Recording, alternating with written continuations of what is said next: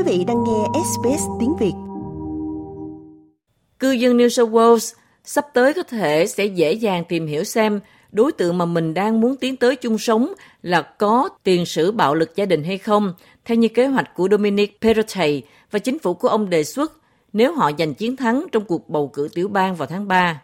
Kế hoạch này sẽ cho phép những người đang tìm hiểu nhau có thể truy cập vào hồ sơ lưu trữ về các hành vi bạo lực gia đình mà người phố ngẫu tương lai của họ có thể đã phạm phải và bị kết án. Thủ hiến New South Wales Dominic Perrottet đã gặp gỡ với các bên liên quan để thảo luận về đề xuất mà ông hy vọng sẽ cung cấp các biện pháp mới chống lại bạo lực gia đình. Chúng ta cần những cách suy nghĩ mới để bảo đảm rằng các chính sách ngày nay bắt kịp với những thay đổi của công nghệ và cung cấp thông tin cho phụ nữ trên khắp New South Wales giúp họ được an toàn. Tôi tin rằng điều này sẽ tạo ra sự khác biệt thực sự. Chương trình Quyền được hỏi, Right to Ask sẽ giúp mọi người trên toàn tiểu bang có thể gọi đến đường dây nóng hoặc truy cập cổng thông tin trực tuyến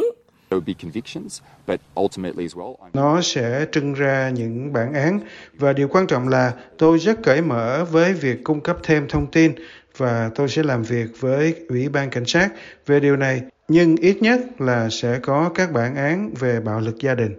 Về nguyên tắc, kế hoạch đề xuất đã được đảng đối lập New South Wales hoan nghênh. Lãnh đạo lao động của tiểu bang là Chris Minns nói rằng ông muốn biết thêm chi tiết, nhưng về nguyên tắc ông ủng hộ ý tưởng này. Trong khi Ủy viên Cảnh sát Karen Webb nói rằng những cuộc hẹn hò trong thời hiện đại đã thay đổi rất nhiều so với hồi xưa và đã có những cái rủi ro mới. Chúng tôi đã thử nghiệm vào năm 2016, nhưng có những hạn chế và dựa trên giấy. Còn lần này là thử nghiệm trên toàn tiểu bang. Vì vậy nó sẽ mở ra cho tất cả mọi người. Và chúng tôi rất vui khi có thể ra mắt chương trình này. Nó thực sự là một chiến dịch mở rộng tầm mắt. Mọi người có thể sử dụng để hiểu lai lịch của người mà họ đang có mối quan hệ hoặc sắp bước vào một mối quan hệ lâu dài nghiêm túc. Kế hoạch tương tự đã được thử nghiệm ở các khu vực Oxley, Shoalhaven, Sutherland và St. George, cho phép cư dân tiếp cận lịch sử bạo lực gia đình của đối tác chỉ bằng cách đến đồn cảnh sát. Chương trình này ban đầu được khai triển vào năm 2016 và được báo cáo là đã giúp đỡ hơn 50 người thoát khỏi cảnh trở thành nạn nhân của bạo lực gia đình trong tương lai. Chương trình sau đó được mở rộng vào năm 2018. Tuy nhiên, đảng xanh của New South Wales thì đã chỉ trích cách thức thực hiện ý tưởng này với lý do cho rằng chính phủ không lắng nghe những người ủng hộ bạo lực gia đình khi phát triển chính sách.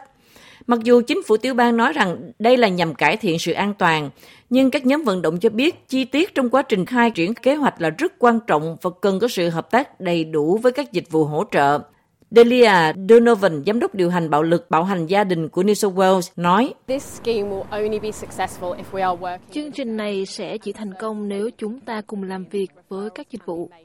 Các dịch vụ đó cần được liên kết một cách phù hợp để có thể thực hiện việc giới thiệu, nhằm bảo đảm rằng nạn nhân đang muốn tìm cách thoát ra khỏi bạo lực gia đình được an toàn, nếu họ truy cập vào chương trình và có sự hỗ trợ toàn diện đó.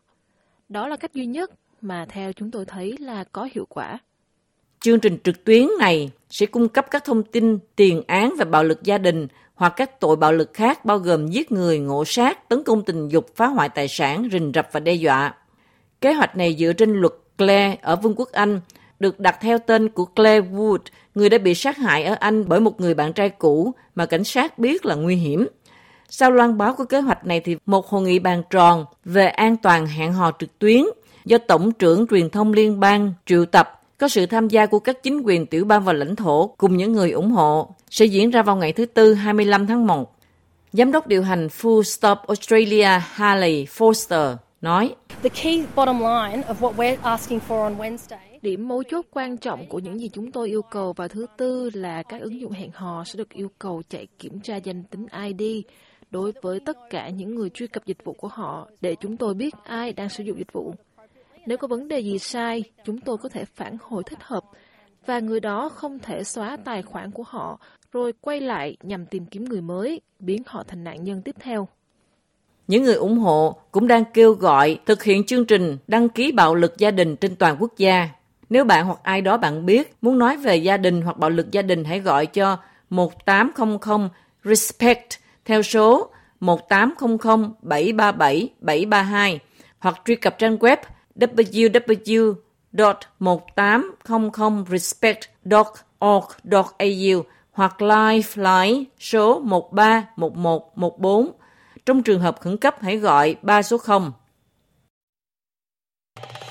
Quý vị muốn nghe những câu chuyện tương tự có trên Apple Podcast, Google Podcast, Spotify hoặc tải về để nghe bất cứ lúc nào.